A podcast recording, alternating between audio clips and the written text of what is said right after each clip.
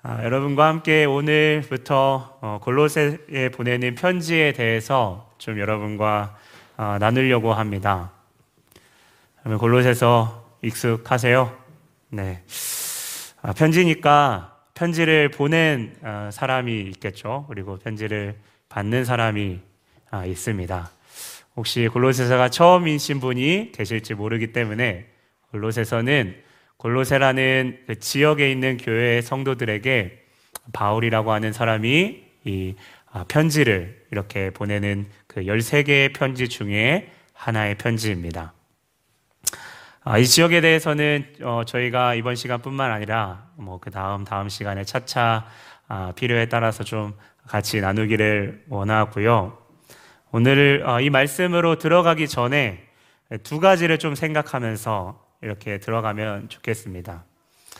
먼저는 바울이 편지를 쓰면서 좀 공통되게 일관되게 보이는 모습인데요.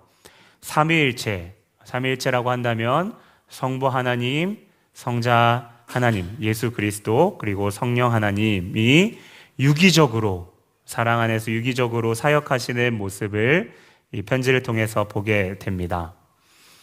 음, 아, 이것은 바울 자신의 어떠한 생각이라기보다는 성경 구약 성경으로부터 시작하는 성경 전체에서 하나님께서 일하시는 그 아, 모습을 이렇게 특징적으로 어, 볼수 있고요. 그래서 오늘 이 서신을 이렇게 편지를 시작하면서 그들이 무엇을 인식하고 또 이 편지 속에 들어가야 되는지를 어, 생각하게 합니다.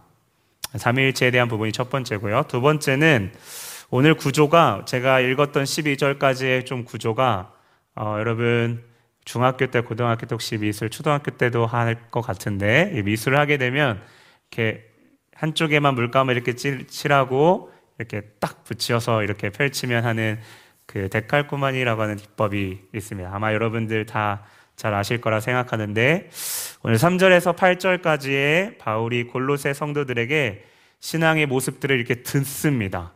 에바브라를 예, 통해서 이렇게 듣는 그, 그 모습, 그, 그것을 통해서 하는 감사와 오늘 이후에 9절에서 11절까지의 모습을 통해서 이 골로새 성도들에게 강구하고 감사하는 기도의 모습들이 이렇게 보여지는데, 되는데요. 이 부분들이 양쪽에 데칼코마인이 아름답게 이렇게 펼쳐지는 그 기법처럼 오늘 들었던 소식과 또 그들을 생각하며 어, 강, 강구하는 그 감사의 두 기도가 이렇게 겹친다라고 하는 것을 생각하면서 저와 함께 본문을 같이 한번 살펴보기를 원합니다. 먼저 처음에 우리가 같이 살펴볼 것은 4절과 5절을 보게 되면 믿음과 사랑과 소망의 관계를 그립니다. 바울이 사, 서신을 이렇게 여러 편지를 쓰면서 또 하나의 공통적인 모습은 그리스도인으로서의 아이덴티티, 정체성을 가지고 있는 사람들의 모습 가운데 뭐가 있냐면 바로 오늘 믿음과 사랑과 소망의 모습이 있다라고 하는 부분입니다. 4절부터 제가 한번 읽어보면 이는 그리스도 예수 안에 너희의 믿음과 모든 성도에 대한 사랑을 들었으며 너희를 위하여 하늘에 쌓아둔 소망으로 말미암음이니 곧 너희가 전에 복음 진리의 말씀을 들은 것이라. 여러분, 이 4절과 5절의 순서를 한번 좀 생각해 본다면, 첫 번째는 성도들이 무엇인가를 듣게 되면서 그들의 마음 가운데에 이 소망이라는 것이 생기게 됩니다. 그리고 그 소망으로 말미암아서 그들 안에 생기는 것이 자연스럽게 믿음을 갖게 되고 그것이 또 자라가면서 또한 성경은 사랑으로 표현된다라고 이렇게 해석할 수 있는데요. 이 부분을 제가 좀 같이 더 구체적으로 함께 나누기를 원하는데요. 이 골로새 교회의 5절의 어, 표현처럼 복음, 진리의 말씀이 골로새 교회에 들려지기 시작합니다. 이 복음을 전한 사람은 바로 8절에 나와 있는 에바브라라고 하는 한 그리스도인이었는데요. 이 사람은 바울이 3차 전도 여행 때 에베소라고 하는 지역에서 이렇게 2년 동안 사람들에게 복음과 말씀을 이렇게 강론, 가르쳐요. 하나님 말씀이 어떠한지를 이렇게 가르치는 일을 했는데요. 에베소는 골로새에서 약 한 160km, 여기서 런던에서 한 본머스 정도의 거리를 라고 생각하시면 될 것 같습니다. 그런데 이 에바브라가 이 바울이 있는 에베소에 있는 두란노 서원에서 그 바울의 메시지를 듣고 마음이 뜨거워지고 아, 복음을 이렇게 듣게 되면서 이것을 자신의 고향이었던 이 골로새에 돌아와서 사람들을 모으고 그 복음을 나누고 가르치게 되는 것이죠. 그래서 이 골로새 교회는 바울이 직접 복음을 전한 곳은 아닙니다. 그래서 오늘 바울도 그들 안에서 에바브라를 통해 먼저 들어간 복음에 대해서 바울이 참 감사하는 그 기도를 강구를 그래서 이제 드리고 있는 것이죠. 자, 그럼 우리가 5절을 다시 한번 풀어서 설명을 하면 복음, 진리의 말씀 그 소리가 성도들에게 들려졌다고 했습니다. 그리고 그것이 오늘 성경에 보니까 곧 하늘에 쌓아둔 소망을 그들이 가진 것과 이렇게 동일시 하는데요. 여러분 이 말씀을 한 구절만 더 데칼코마니처럼 제가 짝꿍 구절인 오늘 12절과 연관지어 좀 생각해 볼 수가 있습니다. 12절을 좀 보게 되면 우리로 하여금 빛 가운데서 성도의 기업의 부분을 얻기에 합당하게 하신 아버지께 감사하게 아버지께 감사하게 하기를 원하노라. 여러분 진리의 말씀 하늘에 쌓아둔 소망과 오늘 성도에게 성도에게 마땅히 갖게 될 이 기업의 관계에 대한 부분들 여러분하고 좀 한번 아, 생각해 보기를 원합니다. 하늘에 쌓아둔 소망 그리고 우리가 장차 받게 될 하늘에 있는 그 마땅히 성도들이 갖게 될 기업 이 관계를 좀 우리가 살펴보자는 건데요. 아, 이 부분에 대해서 어, 또 다른 이 아, 사도였던 베드로가 이 관계에 대한 특징을 베드로 전서 1장 3절에서 4절에 이야기합니다. 제가 한번 읽어볼게요. 어, 우리 주 예수 그리스도의 아버지 하나님을 찬송하리로다. 어, 베드로도 이렇게 보면요. 이 바울하고 비슷한 것 같아요. 아버지께 감사하면서 이 패턴이 삼위일체 하나님을 언급하는 언급이 비슷합니다. 제가 계속해서 보면 그의 많으신 극률대로 예수 그리스도를 죽은 자 가운데서 부활하게 하심으로 말미암아 우리를 거듭나게 하사 산 소망이 있게 하시며 썩지 않고 더럽지 않고 쇠하지 아니하는 유업을 기업이랑 똑같은 말이죠. 있게 하시나니 곧 너희를 위하여 하늘에 간직하신 거니라. 오늘 말씀에는 하늘에 쌓아둔이라고도 표현을 되어 있죠. 우선 유업을 받는 것과 산 소망을 동일하게 보았습니다. 그러니까 하나님께서 예수 그리스도의 십자가를 통해서 우리의 가운데에 다시 살리신 그걸 다른 말로 어떻게 표현하면 성경은 거듭났다 라고 표현하죠. 그 거듭남을 선물로 주셨습니다. 중요한 것은 그 거듭나는 것의 시작이 어떤 우리가 어떻게 해서가 만든 것이 아니라 하나님께서 전적으로 우리에게 주신 선물이라는 것이고 그 하나님의 영원한 속성처럼 오늘 베드로는 썩지 않고 더럽지 않고 쇠하지 않는 유업을 우리가 가지게 된다라고 이야기하는 건데요. 여러분, 그러면 우리가 이 관계에 있어서 두 가지 정도를 좀 생각해 보게 됩니다. 첫 번째는 소망이라고 할 때 우리가 소망이라고 이렇게 보통 이렇게 그냥 객관적으로 직관적으로 떠올릴 때 어떤 연약하고 우리의 상황에 따라 쉽게 무너질 수 있는 우리가 품는 어떠한 소망, 우리가 품는 어떤 기대가 아니라 완전하신 하나님께서 그리스도 안에서 우리 가운데 값없이 자비로 내어주신 그래서 그분이 이미 시작하셨고 십자가와 부활로 이루어진 이 객관적인 사실이라는 것입니다. 이 소망은 오늘 5절에 진리의 말씀, 복음과 같은 것인데 이 복음의 핵심이 뭐, 그래서 동일한 거죠. 이 소망과 동일한 거죠. 우리의 어떠함과 상관없이 하나님께서 아들 예수를 내어주신 사실로 시작된다라는 겁니다. 그래서 오늘 소망에 대해서 6절은 은혜라고 표현하는 것입니다. 은혜는 우리의 어떠한 것이 섞일 수 없는 전적인 하나님의 행하심을 이야기하죠. 그래서 먼저 첫 번째로는 소망과 유업이 완전하신 하나님이 주신 것이다라고 하는 사실이 첫 번째로 중요한 것이고요. 두 번째로는 그분의 속성, 그분이 주신 소망, 그분이 주신 유업이기 때문에 이것은 절대 흔들리지 않는데 그것은 우리 가운데에서는 우리 가운데 안전함을 느끼는 거죠. 우리가 잘 알고 있는 샬롬을 평강을 아, 누리는 것인데요. 왜냐하면 우리가 아까 전에 베드로 전서를 통해서 이야기했지만 어떤 우리의 느낌, 우리의 판단에 있어서 우리의 신앙과 소망과 유업을 생각한다면 그 소망은 금방 우리 가운데 사라지게 됩니다. 예를 들어서 우리가 친구들과 이야기를 하다가 그냥 우리가 느낌으로 아, 하나님이 함께 하실 거야 라고 하는 정도의 소망은 내 상황이 점점 힘들어지고 내가 감당할 수 없을 때 하나님이 계신가? 라고 하는 질문으로 이제는 바뀌어지게 어, 되는 것이죠. 여러분, 그래서 내가 은혜 받았다라고 하는 그것도 엄연히 말하면 그 은혜의 의미를 자꾸 이렇게 희석시키는 아, 것인데요.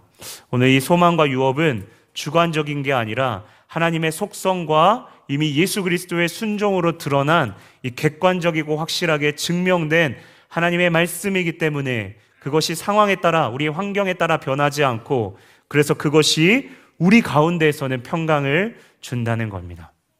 제가 좋아하는 찬양 중에 영어 찬양 중에 어, 혹시 여러분도 다 아실 수 있습니다. Make Me Glad라는 찬양이 있습니다.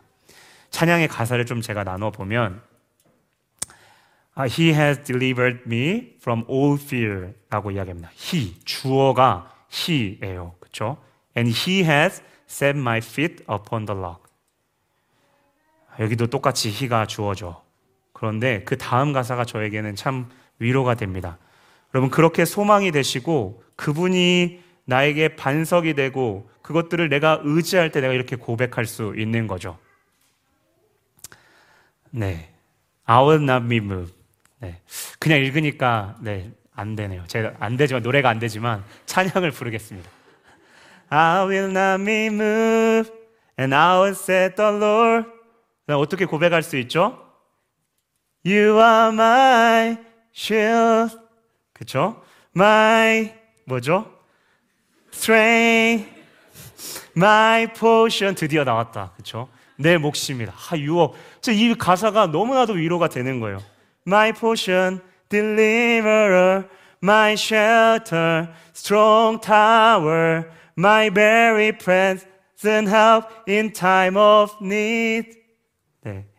여러분 보통 이렇게 이렇게 박수가 나오는데 죠 아니에요, 아니에요. 네, 네, 여러분, 아, 박수를 치라는 뜻은 아니었는데요. 네, 네. My portion. 근데 이 말씀이 정말 위로가 되는 거예요. 왜 위로가 되냐면 제가 금방도 이야기했지만 우리의 생각이 아니라 하나님의 기록된 말씀을 우리에게 주신 약속을 의지할 때 그게 복음이잖아요. 그렇죠? 우리는 기도함에 있어서 강구함에 있어서 정말 그분을 의지하고 신뢰하며 그래서 나아가는 겁니다. 제가요, 제가 신방을 이렇게 하면서 우리 성도님들이 만나는 누구에게도 이야기하기 힘든 그 개, 개인적인 어려움과 고통을 참 많이 제가 듣습니다. 제 기도하면서 답이 보이지 않아서 그런 이야기들을 들을 때마다 답답하고 그럴 때 참 인간적인 위로도 필요하겠지만 여러분 기도하는 마음으로 제가 나누는데요. 계속 성령님이 저한테 이런 마음을 주시는 것 같아요. 오늘 영원한 기업이 되신 유업이 되신 하나님 우리의 영원하고 유일한 소망 대신 그 살아계신 하나님을 같이 볼 수 있도록 그것들을 기도하면서 그 마음들을 좀 그러한 이야기들을 그 어려움을 들을 때마다 어떤 저의 지혜 경험이 아니라 그러한 마음들을 좀 나눕니다. 계속 하나님께서 그렇게 나누도록 이끄시는 것 같아요. 그런데 이러한 소망은요, 우리의 관념, 우리의 생각 안에서 머물지 않습니다. 이 소망을 들을 때 우리가 막연하게 그냥 이해하는 정도가 아니라 이 예수를 안에 있는 자들에게 보이지 않는 오늘 두 가지를 오늘 성경이 이야기하는데요.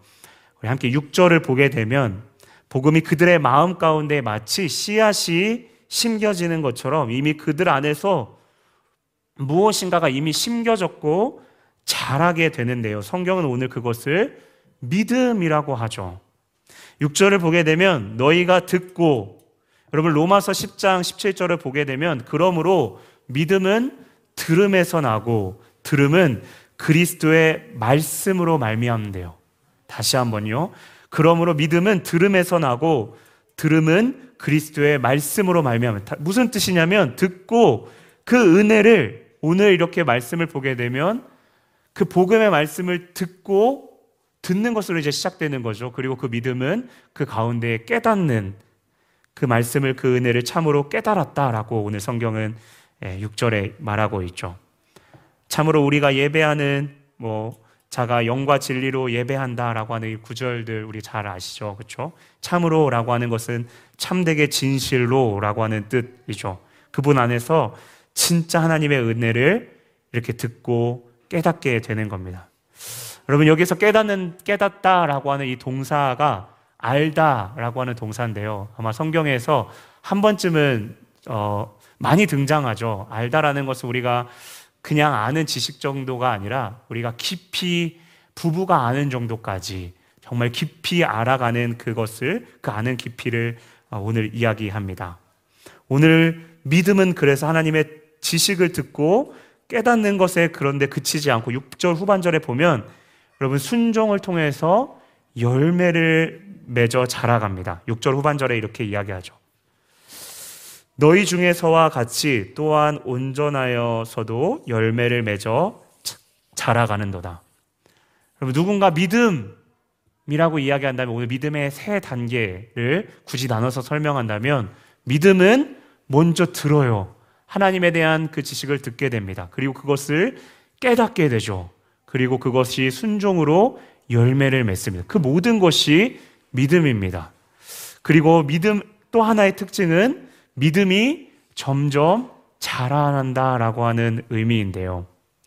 여러분 이와 데칼코마니인 구절을 이렇게 저희가 함께 살펴보면 너희로 하여금 너희로 하여금 모든 신령한 지혜와 총명에 하나님의 뜻을 아는 것으로 채우게 하시고 다시 한번 읽어볼게요. 너희로 하여금 모든 신령한 지혜와 총명에 하나님을 아는 것으로 채우게 하시고 여러분 그러면 누가 채워주시는 건가요?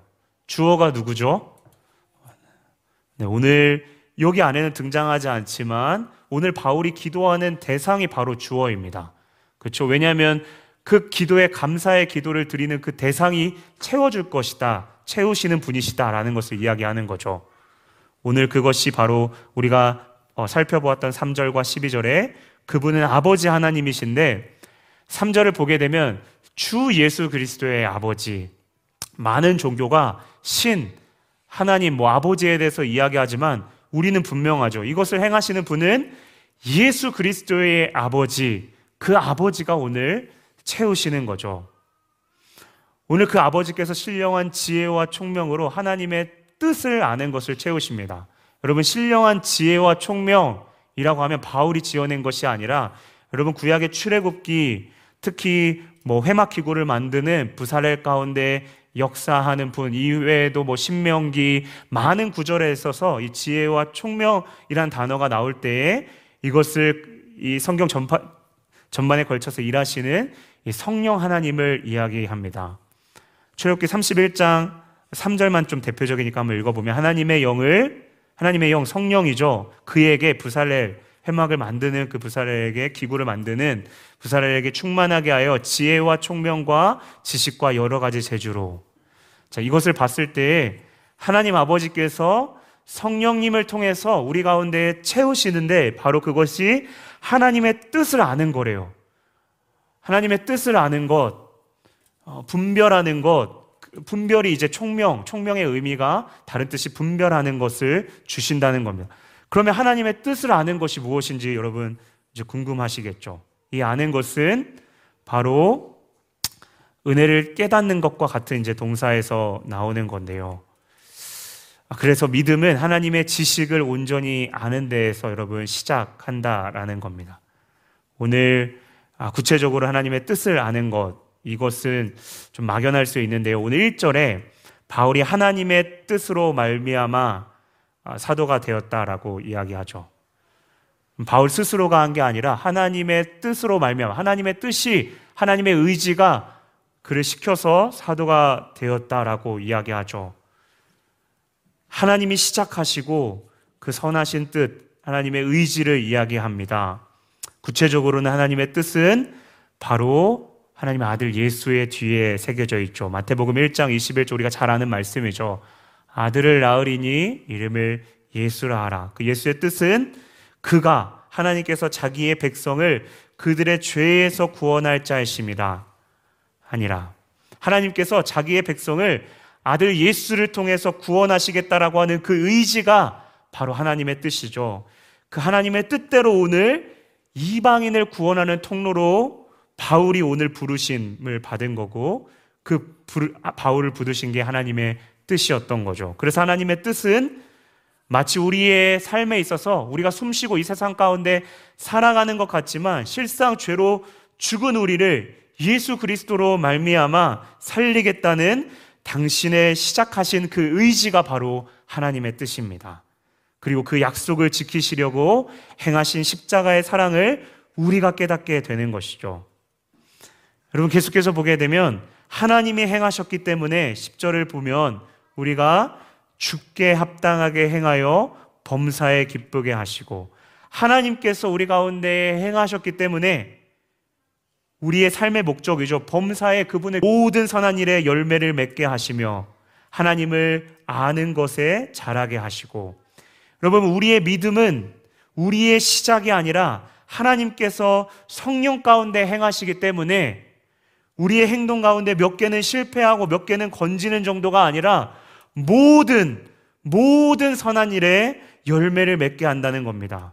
여러분 우리의 힘에는 한계가 있고 실패하지만 하나님은 우리의 연약함과 실패조차도 궁극적으로 열매 맺게 하시는 분이라는 겁니다. 그렇기에 그분은 우리의 믿음을 자라게 한다. 우리가 그래서 흔들리지 않는 거예요. 그래서 우리가 그 하나님을 바라보고 죄책감 안에서 우리가 우리가 실패하고 낙담하는 것이 아니라 하나님께서 그러한 것들을 하나님이 시작하시고 하나님께서 잘하게 하실 것이기 때문에 그래서 우리가 그분 앞에 나아갈 수 있는 거죠. 그 다음 11절은 우리에게 소망으로 말미암아 얻게 되는 믿음과 지금 소망과 믿음까지 이야기했죠. 그리고 또 하나 중요한 요소인 사랑을 이야기하는데요.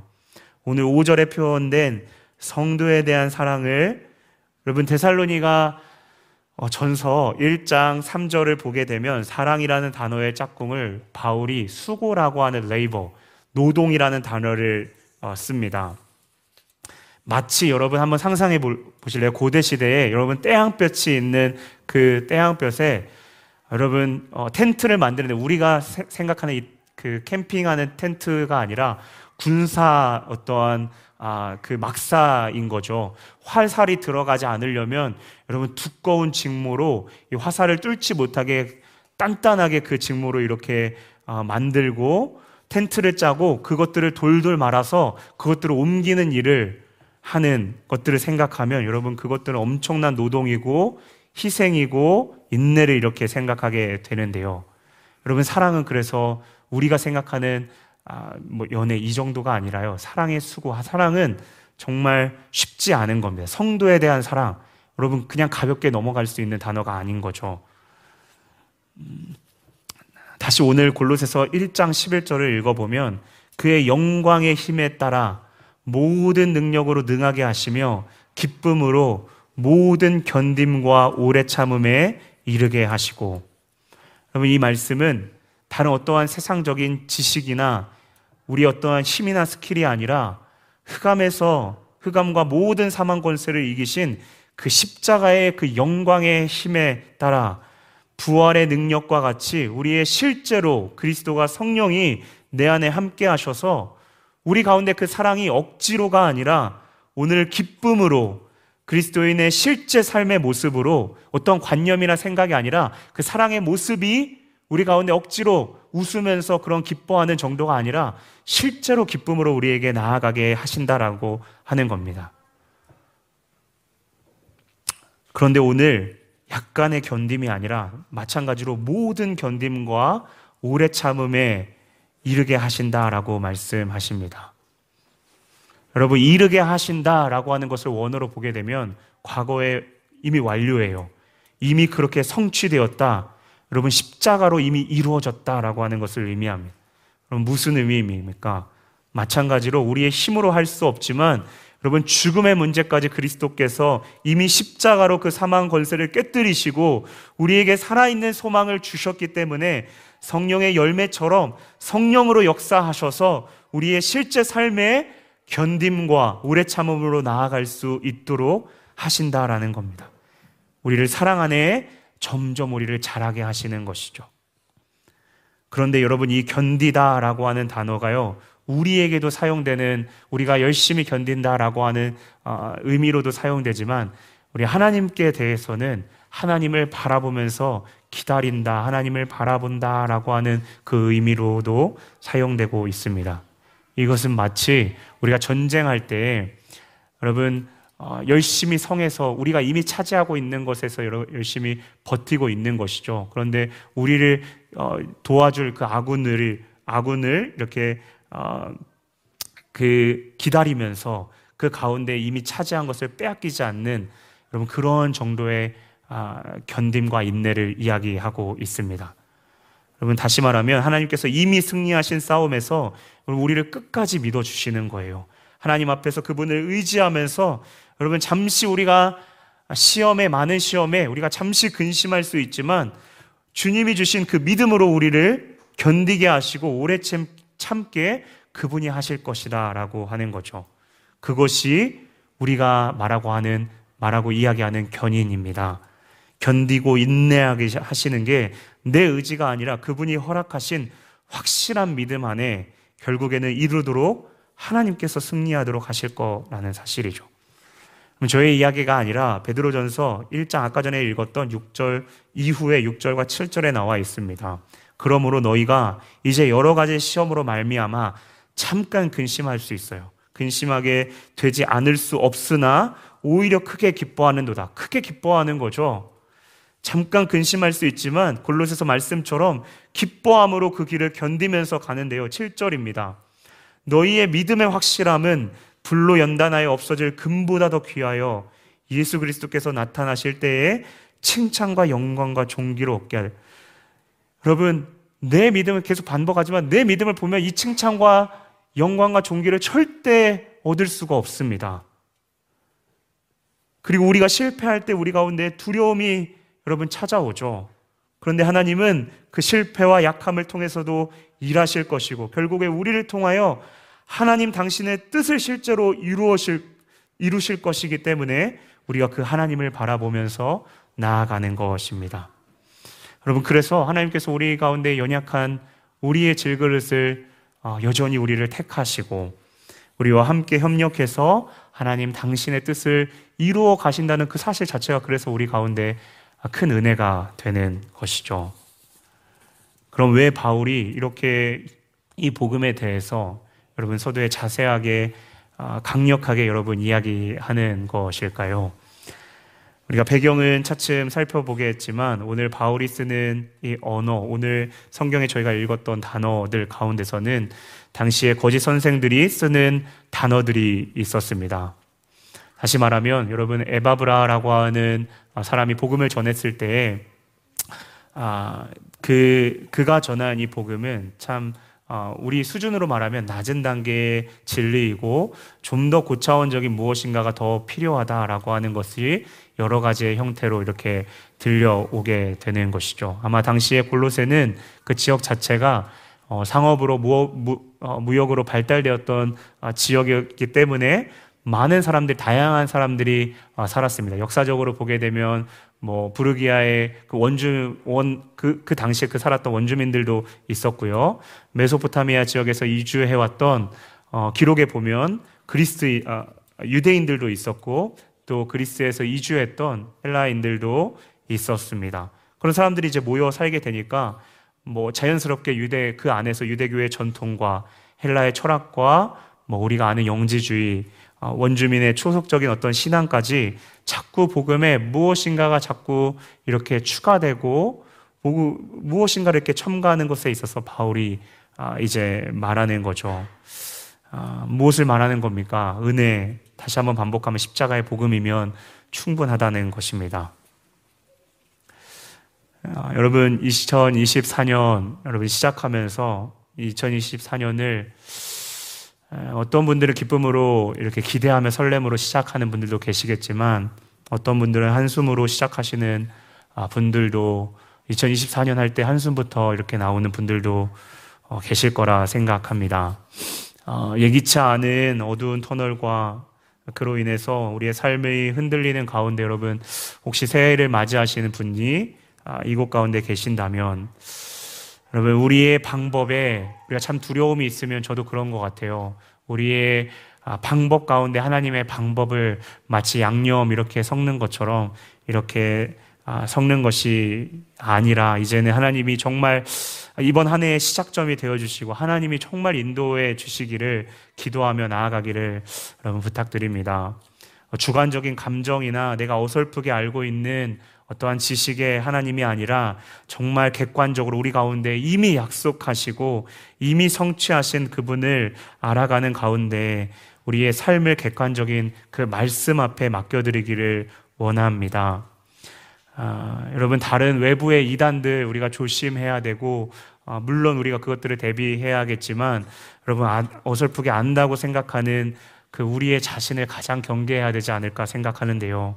그러한 모습을 우리가 좀 회개하면서 하나님을 이해하게 하지만 하나님에서 어느 정도는 뭐 아는 것 같지만 그것에 대해서 제대로 알지 못하고 오히려 내가 만들어내는 그 신, 하나님은 이렇게 하실 거야 라고 하는 그 정도로 우리가 아는 아, 그런 것이 아니라 하나님이 무엇을 말씀하고 계시고 그 분이 우리 가운데 이끌어 가시는 그 삶을 기대하며 여러분 나아가기를 원하는데요. 그러려면 그분의 소리, 그분의 말씀, 복된 소식, 복된 소리, 그 복음을 듣는 자리로 다시 여러분 나아가야겠죠.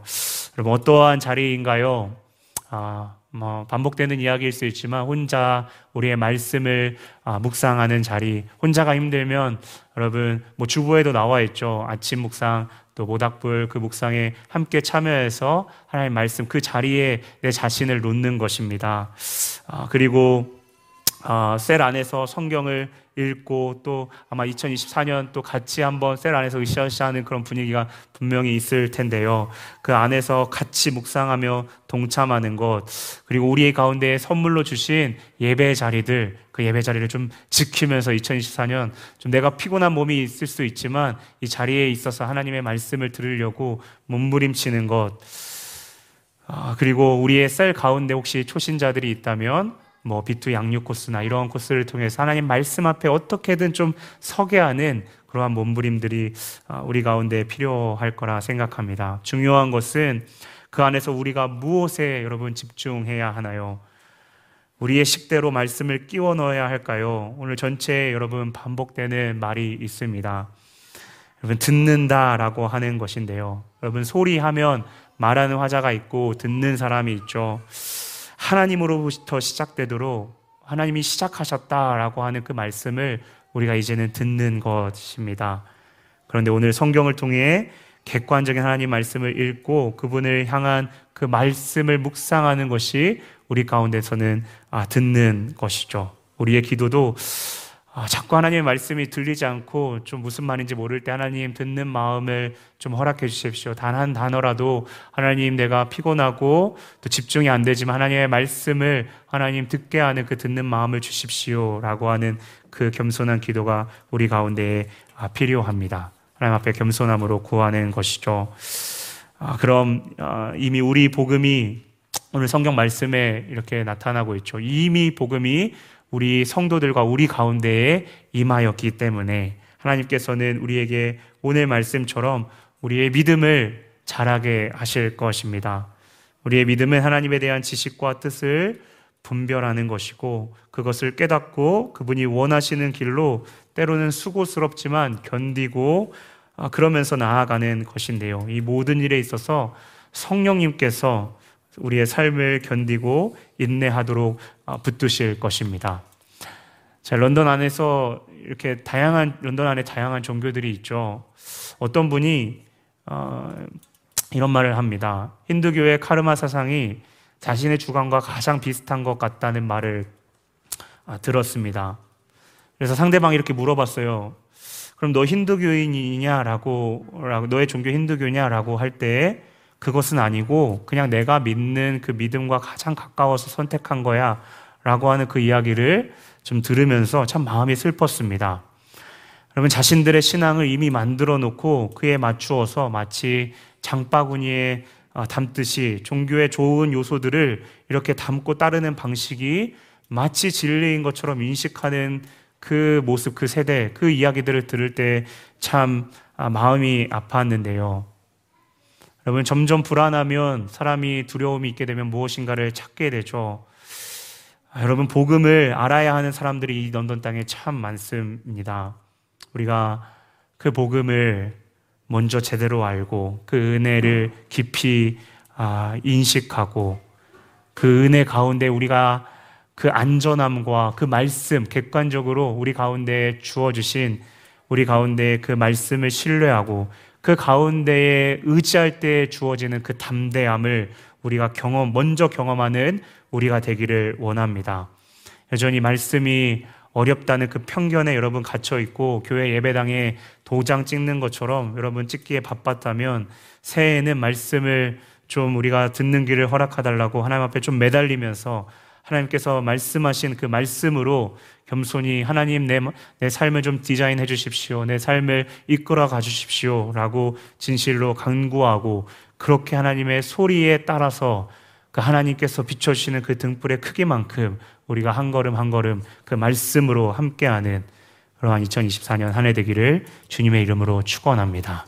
아멘.